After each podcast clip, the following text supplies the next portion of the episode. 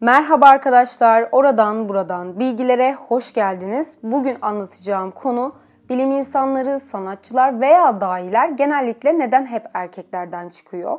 Şimdi şey diyebilirsiniz, ne bilimi ya, ne sanatı? 21. yüzyılda kadınlara insan olarak bile değer verilmiyor diye düşünebilirsiniz, haklısınız. Ama gene de bu konuyu tartışalım. Şimdi erkekler kadınlardan daha mı zeki veya daha mı yetenekli? Hiç zannetmiyorum. Bilimsel olarak da ortaya koyalım. İnsan zekasındaki cinsiyet farklılıkları çok uzun zamandır bilim insanları arasında önemli bir konu olmuş. Bu konuyla ilgili bir sürü deneyler, çalışmalar yapılmış ve sonuç olarak erkeklerin ve kadınların ortalama IQ puanları arasında çok az fark tespit edilmiş.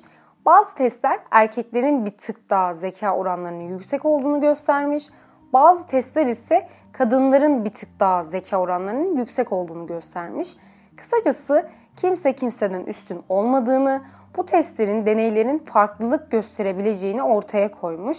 Yani şu cinsiyet daha zeki gibi bir kanıya varılamamış. Peki çoğu dahi neden erkek? Bir deney ile başlamak istiyorum. 2014'te yani bundan 100 yıl kadar önce bile olmayan tam 8 yıl öncesindeki bir deneyden bahsedeceğim. Roman yazarı Katerina Nikos bir romanını anlattığı sunum mektubu hazırlıyor. 50 edebiyat temsilcisine bir kendi adıyla bir de George Layer adıyla da aynı 50 edebiyat temsilcisine gönderiyor. George'un taslağı 17 kez değerlendirmeye alınırken Katerina'nınki iki kez değerlendirmeye alınıyor. Gördüğünüz gibi kaçıncı yüzyıldayız ama hala bir cinsiyetçilik var. Bir de şu sözleri çok duyuyoruz. İşte sen bu işten anlamazsın, sende bunu yapacak yetenek yok, sen çok narinsin, boş ver ne okuyorsun git evlen, çocuk büyüt, evinin hanımı ol, onu yap, bunu yap gibi kimsenin üzerine vazife olmayan sözleri işitiyoruz ki tarihte çok önemli erkek bireylerin kadınlar için çok kötü sözleri de olmuş. Bunları size aktarayım hemen. Mesela Napolyon'un bir sözü. Kadınlar çocuk üreten bir makineden başka bir şey değildir demiş. Şair Lord Byron ise evleriyle ilgilenmeleri, iyi beslenip giyinmeleri gerekir ama topluma karışmamalıdırlar. Din konusunda iyi eğitilmeleri gerekir ama şiir ve siyaset olmaz dini eserlerden ve yemek kitaplarından başka bir şey okumamalıdırlar. Müzik, resim, ders arada sırada biraz bahçe işleri ve çiftlik hepsi bu diye fikrini belirtmiş. Müzik demişken edebiyatçı Sam Johnson ise bunu zaten ortadan kaldırmış. Demiş ki efendim bir kadının beste yapması bir köpeğin arka ayakları üzerinde yürümesi gibidir.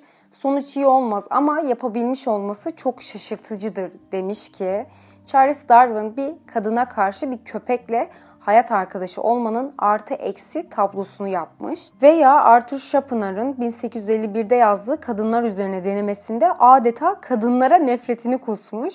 Valla kitabı okumak büyük sabır istiyor ama kısacası Arthur'a göre kadın şuymuş. Zihni açıdan darmış. Kurnazmış ki ben zaten bu cümleyi anlamadım. Zihnimiz darsa nasıl kurnaz oluyoruz? Sonra adalet, dürüstlük ve vicdanla ilgili konularda erkeklerden çok aşağıdaymışız. Yaratılış amaçlarının doğurmak ve erkeğe itaat etmekmişmişmiş gibi gidiyor arkadaşlar. Bu liste o kadar uzun ki anlat anlat bitmez. Ama görüyorsunuz değil mi? Şairi, yazarı, doktoru, biyoloğu, imparatoru yani sayamadıklarımın kadınlarla ilgili sözlerini. Yani belki çok iyi işler yapmışlar ama hepsi birer cinsiyetçiymiş. Dini olarak Musevi ve Hristiyanların yaratılış kitabındaki yazıları yorumlayan yorumcular ise Havva tüm varlıkların anası olsa da günahkar ve baştan çıkarıcı gibi densiz yorumlar yapmışlar mesela. Konfüyüsçülük, umarım doğru telaffuz etmişimdir. Bu da cinsiyet ayrımını temel alan hiyerarşik bir toplum düzeni savunur. Orta Doğu'ya dönersek eskiden kız çocuklarını canlı canlı toprağa gömmeleri, hatta geçen hafta Afganistan'da kadınların üniversiteye girmesi yasaklanmış diye haber okudum. Üniversite demişken de tarih boyunca sadece erkeklere okuma imkanı verildi.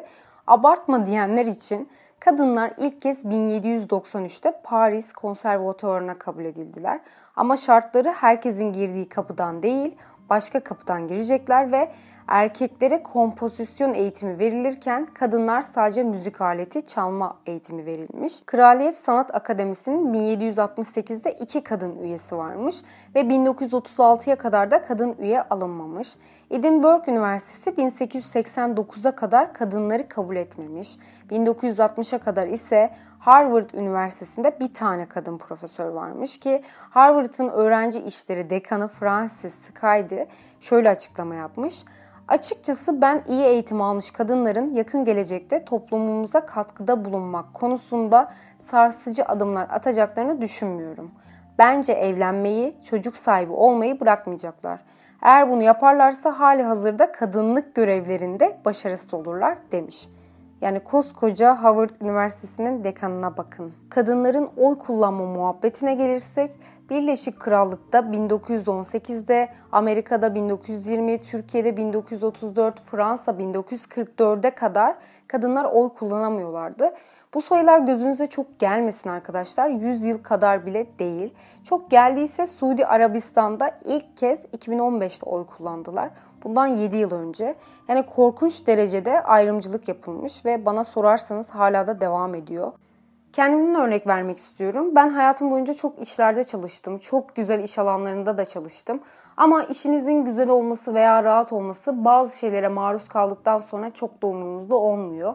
Mesela patronlarınız, iş arkadaşlarınız tarafından özellikle bu kişiler genellikle baba parasıyla veya birilerinin torpiliyle bir affedersiniz ama halt olmuş. O kişiler olmasa hiçbir vasfı olmayacak kişiler tarafından aşağılanıyorsun, psikolojik zorbalığa uğruyorsun. Bu söylediğimin cinsiyetle alakası da yok. Erkeğidir, kadındır fark etmiyor. Hepimiz yaşıyoruz. Ya da göz tacizinde bulunmaları, iş zamanları hariç seni aramaları, geceleri mesaj atmaları, seni yemeğe davet etmeleri ve sen bunları reddedersen seni kovarım gibi tehditvari uyarılarda bulunmaları gibi o kadar çok olay yaşıyoruz ki şimdi bazı şey diyecek. Sen ışık yakmasan öyle şeyler yaşamazsın. Belki siz beni tanımıyorsunuz ama tanıyanlar biliyor ki dışarıdan aşırı soğuk ve mesafeli gözüküyorum. Yani onlar senin terbiyeni, mesafeni veya saygını anlamak istedikleri gibi anlıyorlar. Neyse üniversiteyi bitirdim. Dedim kendi işimi yapayım. Bu sefer de iş bulamıyorum. E, iş bulamama sebeplerim geneli bu işte erkek topluluğu çokmuş. Ben erkeklerle nasıl sohbet edip nasıl iş konuşacakmışım falan. Kısacası sık duyduğum cümle erkek arıyoruz. Bir de başıma şöyle bir şey de geldi. Bir arkadaşımın çalıştığı yerde kadın mühendis arıyorlarmış.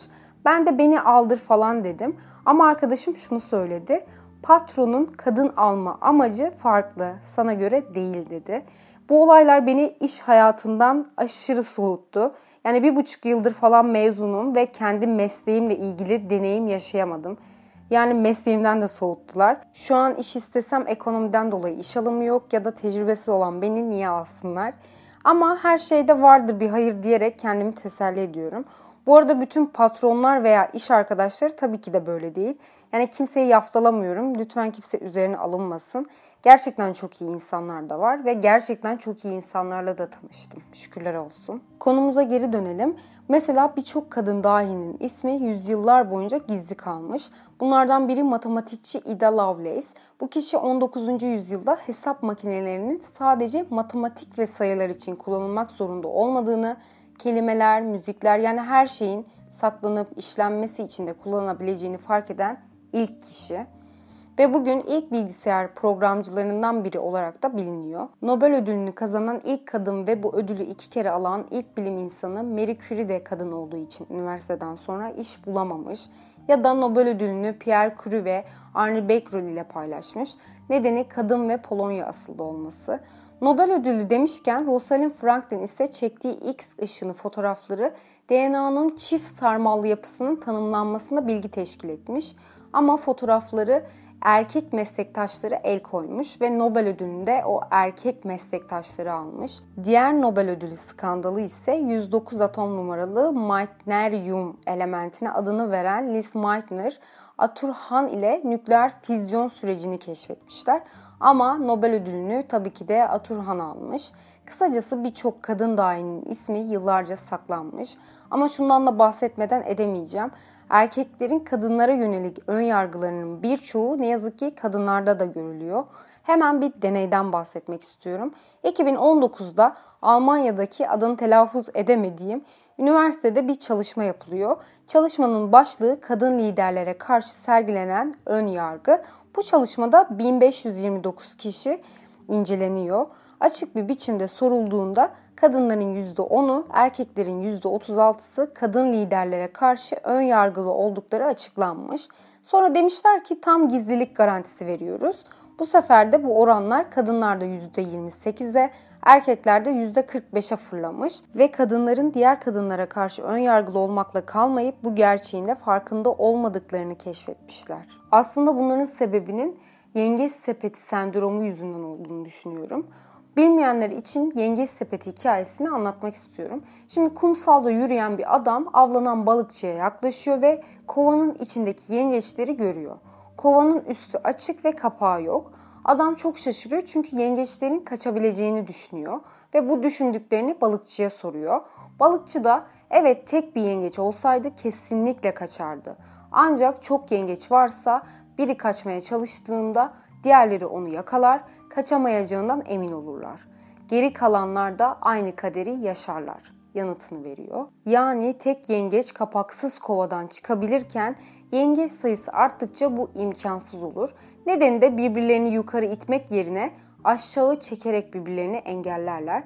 Sonunda da kimse kaçamaz ve balıkçı da kovanın kapağını hiçbir zaman kapatmazmış. Yani çok düşündürücü bir hikaye. Kısacası yükselen kişiyi aşağı çekme sendromu da diyebiliriz. Bu tarifi Aziz Nesin Türk insanını anlatırken çok kullanılmış ki katılıyorum. Oğuzhan Uğur'un YouTube'daki programında anlattığı zebani hikayesi de buna örnektir. Hani diyor ya Rihanna veya Y kişisi her türlü şeyi yapar, ayakta alkışlarlar Bizim Türkiye'den birisi birazcık iş yapar, onu aşağı çekmeye çalışırlar. Sadece Türkiye değil tabii her ülkede yengeç tipler var. Yengeç zihniyetine sahip bireylerin en güçlü özelliği kıskançlık, hırs, kin ile beslenmeleri.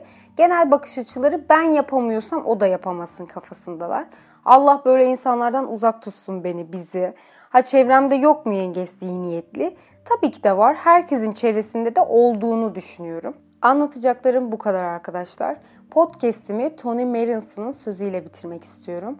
Uçmak istiyorsan seni aşağı çeken her şeyi bırak.